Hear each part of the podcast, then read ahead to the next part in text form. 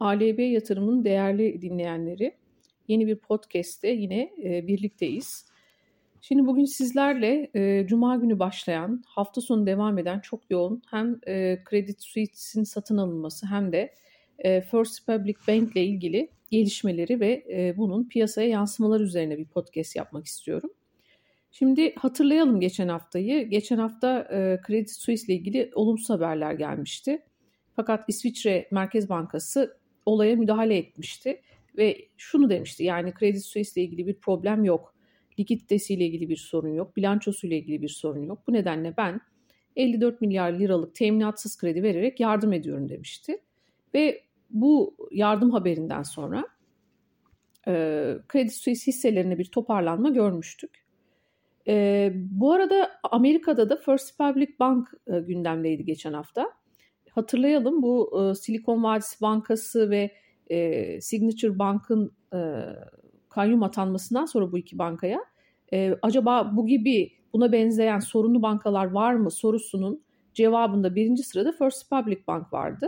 Çünkü bilançosu itibariyle Silikon Vadisi Bankası'na çok benziyordu ve ilk batacak, ilk kayyum atanacak bankalar arasındaydı ve %60-70'e kadar değer kaybetmişti. Dolayısıyla sorunlu olan e, banka olarak görünüyordu. Bu bankaya destek olmak için de yine geçtiğimiz hafta sonuna doğru hafta içinde Perşembe günü 11 büyük banka aralarında JP Morgan, Morgan Stanley, Citigroup gibi büyük bankalar dediler ki biz 30 milyar dolarlık mevduat yatıracağız bu bankaya. Neden? Çünkü sıkıntı ne? Likitte ihtiyacı. Bu nedenle bu yardımı yapacağız dediler. Dolayısıyla bu da olumlu karşılandı. Bir kere şu, bu 11 büyük bankanın yardım yapıyor olması ve bir bankayı tabiri caizse kurtarıyor olması şunu da piyasanın bir kısmına göre kanıtlamış oldu. Demek ki Amerika'da bankalar gerçekten sağlam, gerçekten dayanıklı. Dolayısıyla endişeye mal yok. Avrupa ve Amerika'daki hafta ortası itibariyle gelişmeler böyleydi. Yani her şey olumluya doğru dönmüştü. Fakat Cuma günü geldiğimizde hem Credit Suisse hem de First Republic Bank hisselerinde bir düşme gördük ciddi.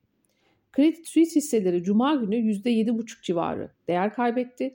First Republic Bank hisseleri de %32.8 değer kaybetti. Neye rağmen? Çok güçlü yardımlara ve desteklere rağmen. Peki bu düşüşün sebebi neydi? Bir kere ilk olarak Credit Suisse ile başlayalım. Evet İsviçre Merkez Bankası'nın yardım ettiğini söyledik hafta ortası itibariyle. Fakat bu yardıma rağmen ve e, olumlu açıklamalara rağmen mevduat kaçışlarının Credit Suisse bankasından devam ettiğini gördük. Hani bu bank run dediğimiz bankadan kaçış olayı. Zaten şunu söyleyeyim yani bu tarz krizlerde işin daha kötüye gidip gitmeyeceğinin en kritik noktası e, mevduat kaçışlarının durdurulup durdurulamaması.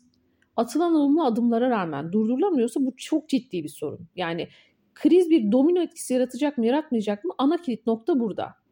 Şimdi Credit Suisse, İsviçre Merkez Bankası, yine FINMA, e, Finansal Piyasalar Düzenleme Kurulumu yardım etmiş, açıklamalarda bulunmuşlar e, olumlu her şey demişler. Ama buna rağmen hala e, bir mevduat kaçışı olduğu haberi geldi Reuters haberinde. Örneğin şöyle söyleyeyim. 14-15 Mart'taki 16 Mart e, rakamları yok daha.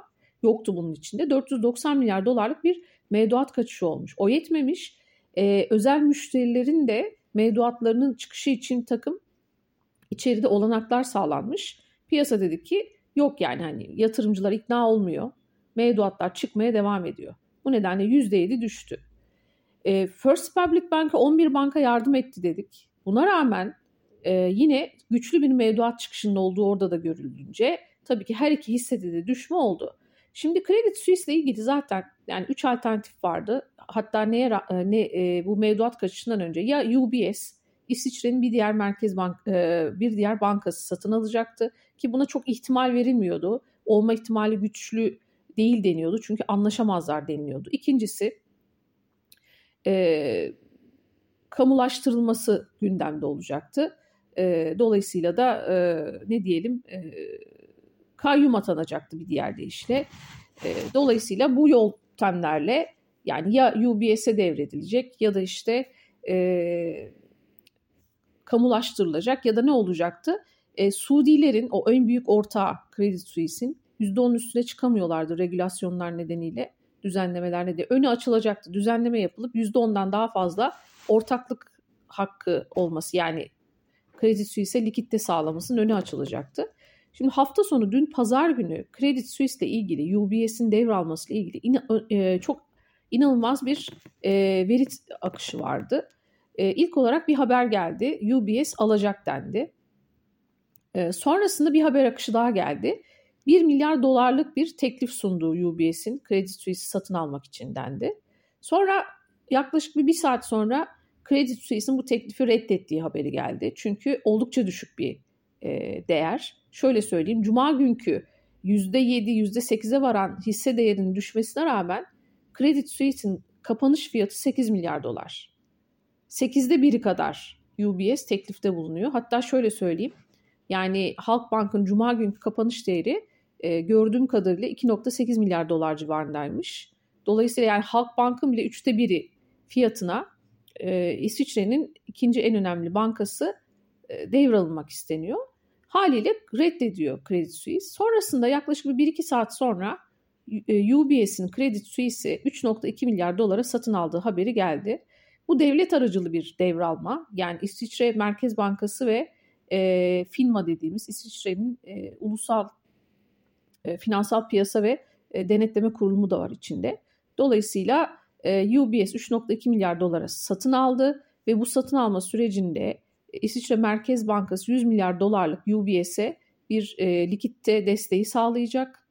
E, dolayısıyla şöyle oldu. Yani Cuma günü 1.86 İsviçre frangından kapanan hisseyi, bir hisseyi e, UBS e, 0.86 İsviçre frangına satın almış oldu.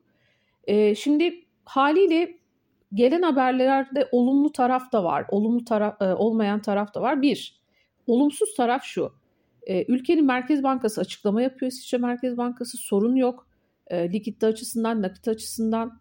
Dolayısıyla e, ve bir de üstüne yardımda bulunuyor ama buna rağmen banka e, sorunlardan bir türlü kurtula, kurtarılamıyor ve başka bir banka tarafından devralınmak zorunda kalıyor. Dolayısıyla bu şu demek yani e, en güvendiğimiz yer kurtarma operasyonları. Tabi burada bir kamulaştırma yok ama yani bir e, ne diyelim e, bir e, kayyum atanma durumu yok ama kurtaramıyor bunu görüyoruz. İkinci nokta olumsuz nokta yani devralma fiyatına baktığınızda oldukça düşük. E, dolayısıyla piyasa bunu da olumlu notlamıyor. Bir diğeri şu, şimdi hep şunu tartıştık. E, bu Amerika'da çıkan işte Avrupa'ya sıçrayan bu kriz bir domino etkisi yaratır mı? Yani genel olarak hala görüşüm çok değişmedi ama piyasadaki fiyatlama algı çok önemli. Piyasa diyor ki yok bu bir domino etkisi yaratacak. Çünkü hatırlayalım 2008'de evet kurtarılan bankalar da vardı ama süreç nasıl ilerledi?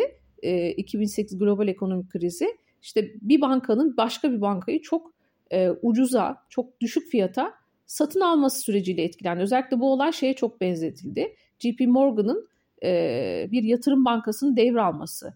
Yani 140 milyar dolarlık bir e, yatırım bankasını e, 100, 240 milyon dolara satın almıştı. Özellikle bu ikisi çok özdeşleştiriliyor piyasada. Acaba 2008 global krizinin e, hayaletleri mi dolaşıyor şeklinde sözlü yönlendirmeler de var. Ya piyasa daha tedirgin. Yani geçtiğimiz hafta başına göre bu hafta yok yani bu işten biz öyle kolay kolay çıkamayacağız. Bu bayağı bir yayılacak. Fiyatlaması çok hakim. Yani bakın e, e, Credit Suisse kurt, e, devralınmış olmasına rağmen şu an mesela piyasa fiyatlamalarına bakıyorum. Çok ciddi bir risk iştahında artış yok. Tabii bunda Fed'in de etkisi var. Çarşamba günü Fed var ama e, piyasada tedirginlik çok. Bir de şu oldu tabii Amerika'da onu da atlamayalım orta ölçekli bankalar bu First Republic Banka 30 milyar dolar yardıma rağmen e, çıkışın devam ediyor olması sonrasında hafta sonu FDIC bizdeki TMSF'nin karşılığı Amerika'da FDIC kurumuna dediler ki orta ve küçük ölçekli bankalardaki mevduatlara FDIC 2 yıl boyunca önümüzdeki 2 yıl boyunca tam koruma sağlasın. Bunu niye istiyorlar? Eğer tam koruma sağlanırsa mevduat çıkışı büyük ihtimalle e, durdurulmuş olacak. Çünkü neden? Yatırımcılar rahatlayacak. Yani banka batarsa da devlet benim paramı verecek inancı olacak. E, dolayısıyla şimdi oradan gelen cevabı da görüyoruz. Özellikle bu istem de piyasaların tadını tuzunu kaçırdı. Çünkü her e, adım atılıp işte Credit Suisse olayındaki gibi olduğu gibi hala mevduat çıkışının olması, bunun üzerine bankalardan e, bu gibi böyle yardımların e, isteniyor olması, ha demek ki bu iş bizim bildiğimizden çok daha sıkıntılı, çok daha büyük sorunlar var. Bankalar önünü göremiyorlar olarak adlandırılıp piyasadaki o belirsizliği, sıkıntıyı daha da ön plana çıkarıyor. Şimdi oradan gelecek haberi de göreceğiz. Dediğim gibi atılan adımlı adımlar ilk etapta olumlu yansıyor. Sonrasında yok işler daha da büyüyecek, e, bilmediğimiz çok şey var, dönüşüyor. Haliyle bu da piyasanın canını sıktı. Toparlayayım. E, Credit Suisse, UBS devraldı. Oldukça düşük maliyete devraldı. E, bir yön itibariyle iyi oldu. Çünkü Credit Suisse'in kamulaştırılması, batması çok daha elbette olumsuz etki yaratacaktı. Ama bu da çok güçlü bir risk iştahı da yaratmadı anlattığım nedenlerle. Amerika tarafında e, First Republic Bank'ta bakalım e, bugün nasıl gidecek. En son %32.8 düşle kapamıştı. E, ve orta ölçekli bankaların cevabına ne cevap verilecek? Bu arada hemen söyleyeyim sabah saatlerinde bir haber geldi. Haberde Fed'in dolar likiditesini artırmak amacıyla diğer küresel merkez bankaları bunların içinde İngiltere, Avrupa, Kanada, Japonya ve İsviçre var. Bu 5 merkez bankası ile olan mevcut swap hatlarını haftalık yerine günlük olarak açık tutmaya karar verdi. Bu daha fazla likidite zaten likit adım olarak haberlerde geçiyor. Daha fazla likit anlamına geliyor. Dolayısıyla bakın bu bile yani bu haber de çok önemli bir haber. En azından şunun çok net göstergesi. Fed gerçekten yani likiditeyi artıracak. Bunu çok net anlıyoruz. Buna rağmen risk iştahında çok güçlü toparlanma yok. Sabah saatlerine bakıyorum Asya borsaları düşüşte. Ee, Avrupa vadeliler negatifte. Ee, şeye bakıyorum genel olarak evet bu olumlu haberlere rağmen bakın bu haberler öncesi Credit Suisse devredilmeden önce Cuma günkü çok kötü haberlerle 1998'e kadar ons altın yükseldi. 2000 psikolojik sınır. Evet bir miktar bu olumlu haberlerle 1980'e kadar bir geri çekilmiş ama çok ciddi bir geri çekilme yok. Ee, Bitcoin de yine 28 bin dolar civarında özellikle bu iyi gelen likitte adımları 28 bini kırmasını sağlayacak gibi görünüyor. Haliyle e, yani gözler Fed'de diyeceğim ama Fed'den önce elbette bu bankacılık kriziyle ilgili meseleler nasıl gidiyor orada ve sonrasında Fed'de olacak. Her gün sizinle podcast geçen hafta kusura bakmayın söyledim ama e, çok fazla e, televizyon trafiği vardı. Yani bir günde 6-7 programa katıldığım oldu. Arada e, şey podcast çekemediğim dönemler oldu ama bundan sonraki planım her gün önemli olay olsa da olmasa da e, böyle kısa bir podcast çekip be, e, beklenen veriler nelerdir? En azından hiçbir şey olmasa bile onları paylaşma niyetim var. E, elimden geldiğince bunu hayata geçirmeye çalışacağım. E, dolayısıyla gözler çarşamba günü Fed'de. Şimdilik hemen Fed beklentilerini söyleyeyim. 25 bas puan gelme olasılığı %64.2. E, dolayısıyla piyasa 25 bas geleceğini fiyatlıyor. E, tabii sadece faiz kararında olmayacak. En önemli şey eğer 50 bas puan tabii 50 bas puanda gelirse çok büyük sürpriz olur. Ve piyasada inanılmaz sert satışlar olur. Allak bullak olur piyasa. Endekslere çok sert satış gelir. Kıymetli madenler e, ciddi bir düzeltme içerisine girer.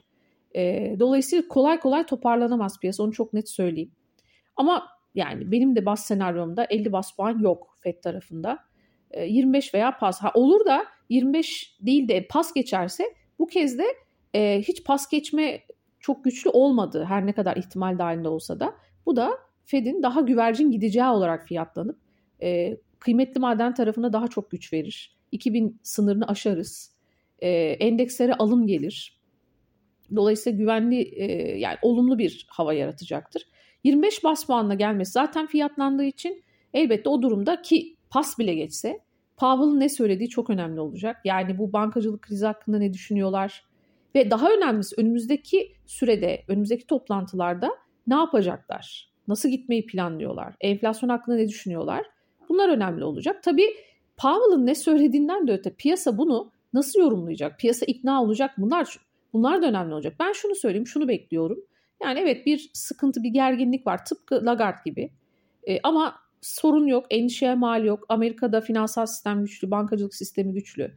Gerekli adımları atarız. Elimizde politika araçlarımız var diyecekler. Yani sorunların farkındayız ama bunlar çok büyük sorun olmayacak. Enflasyon vurgusu da önde olacak. Çünkü e, şunu da istemeyecektir FED. Çok enflasyonu geride bırakan ya da işte tamamen pas geçmeyle gelen bir FED olmayabilir. Çünkü bu panik halinde olan bir FED'e işaret edebilir. Bu nedenle de panik halinde olan bir FED'e işaret ettiği için bu elbette neye sebep olacaktır? Ee, bir e, sıkıntıya sebep olacaktır. Yani şöyle bir e, sıkıntı yaratabilir bu süreç. E, şöyle bir sıkıntı yaratabilir. E, panik halinde olan bir FED'e işaret eder. Dolayısıyla da piyasa yine ve yeniden zaten o sorgulamalar var. Acaba bilmediğimiz ne var? Fed bile pas geçti 25 bas puanlık fiyatlamaya rağmen diyebilir. Dolayısıyla da e, eğer bir sıkıntı varsa bizim bildiğimizden daha büyük sıkıntı varsa da bunu çok hissettirmeden e, bu ayı geçmeye çalışacaklardır. Şimdi panik butonuna basmak gerekiyor olsa bile e, çok göstere göstere bunu yapmayacaklardır. Bu piyasalardaki panik çünkü neden? Şu an bir yön itibariyle olan olumsuz gelişmelere baktığımızda yani mevduat kaçışlarına baktığımızda e, aslında bir yön itibariyle psikolojik bir tarafının hala güçlü olduğunu görüyoruz. Yani belirsizlik olduğu için o belirsizlikle beraber kaçan bir e, mevduat yatırımcısı olduğunu görüyoruz. Dolayısıyla mevduat sahibi olduğunu görüyoruz. Dolayısıyla böyle bir ortamda bu psikolojik etkinin güçlü olduğu bir ortamda Fed ne çok şahin gelecektir ne çok güvercin gelecektir diye düşünüyorum. Temkinli olacaktır. E, endişeleri varsa bunu çok hissettirmeden e, aynı Avrupa Merkez Bankası tadında finansal istikrar vurgusunu da yapan ve işte finansal istikrar ve fiyat istikrarı e, birbirinin e, trade-off'u değildir. E, dolayısıyla birini yapmak diğerini bozmak demek değildir minvalinde bir açıklamayla geleceklerini düşünüyorum.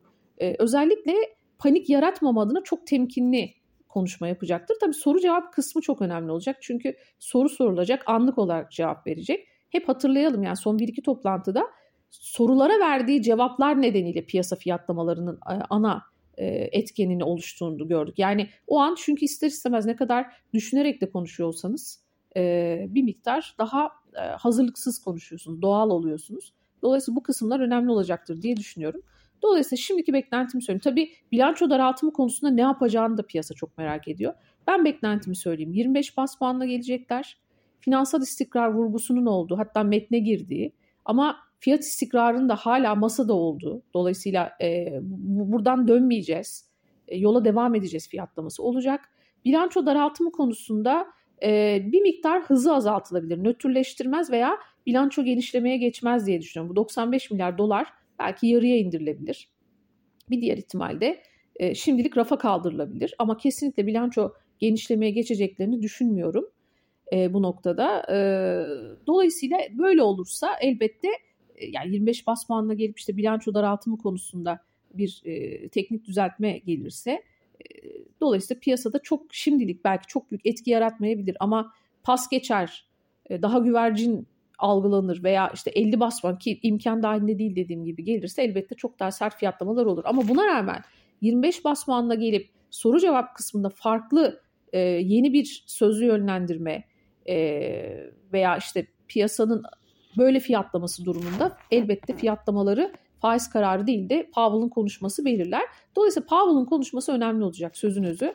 E, yarınki yapacağım podcast'te de paylaşacağım. Bu arada piyasa e, Cuma günü 75 bas puan Fed indirir diyordu. Şimdi bunu 100 bas puana çıkarmış. 3.75 4'te kapatır diyor piyasa. Yani piyasa diyor ki bu ay bir 25 bas puan artırılacak. Tavan faiz 4.25 4.50'ye çıkar.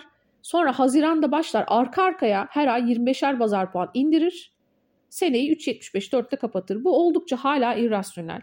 Bu kadar Fed'in şu an için yine bu kadar e, güvercinleşeceğini düşünmüyorum. Yani belki şu olur elbette tavan faiz daha aşağıda belirlenir ama faiz bile indirse bakın bu benim bas senaryomda yok. Bu kadar güçlü 100 bas puan indirecek bir Fed yine masada olmaz. Ben her şeye rağmen tavan faizin belki bir miktar daha aşağıda belirlenebileceğini ama şimdilik hala Fed'in eğer çok kötüleşmezse işler e, şu anki konjonktüre bakarak faiz indirim sürecine gireceğini şu an için düşünmediğimi sizlerle paylaşayım. Ee, evet beni dinlediğiniz için çok teşekkür ederim. Ee, yarınki podcastimizde görüşmek üzere.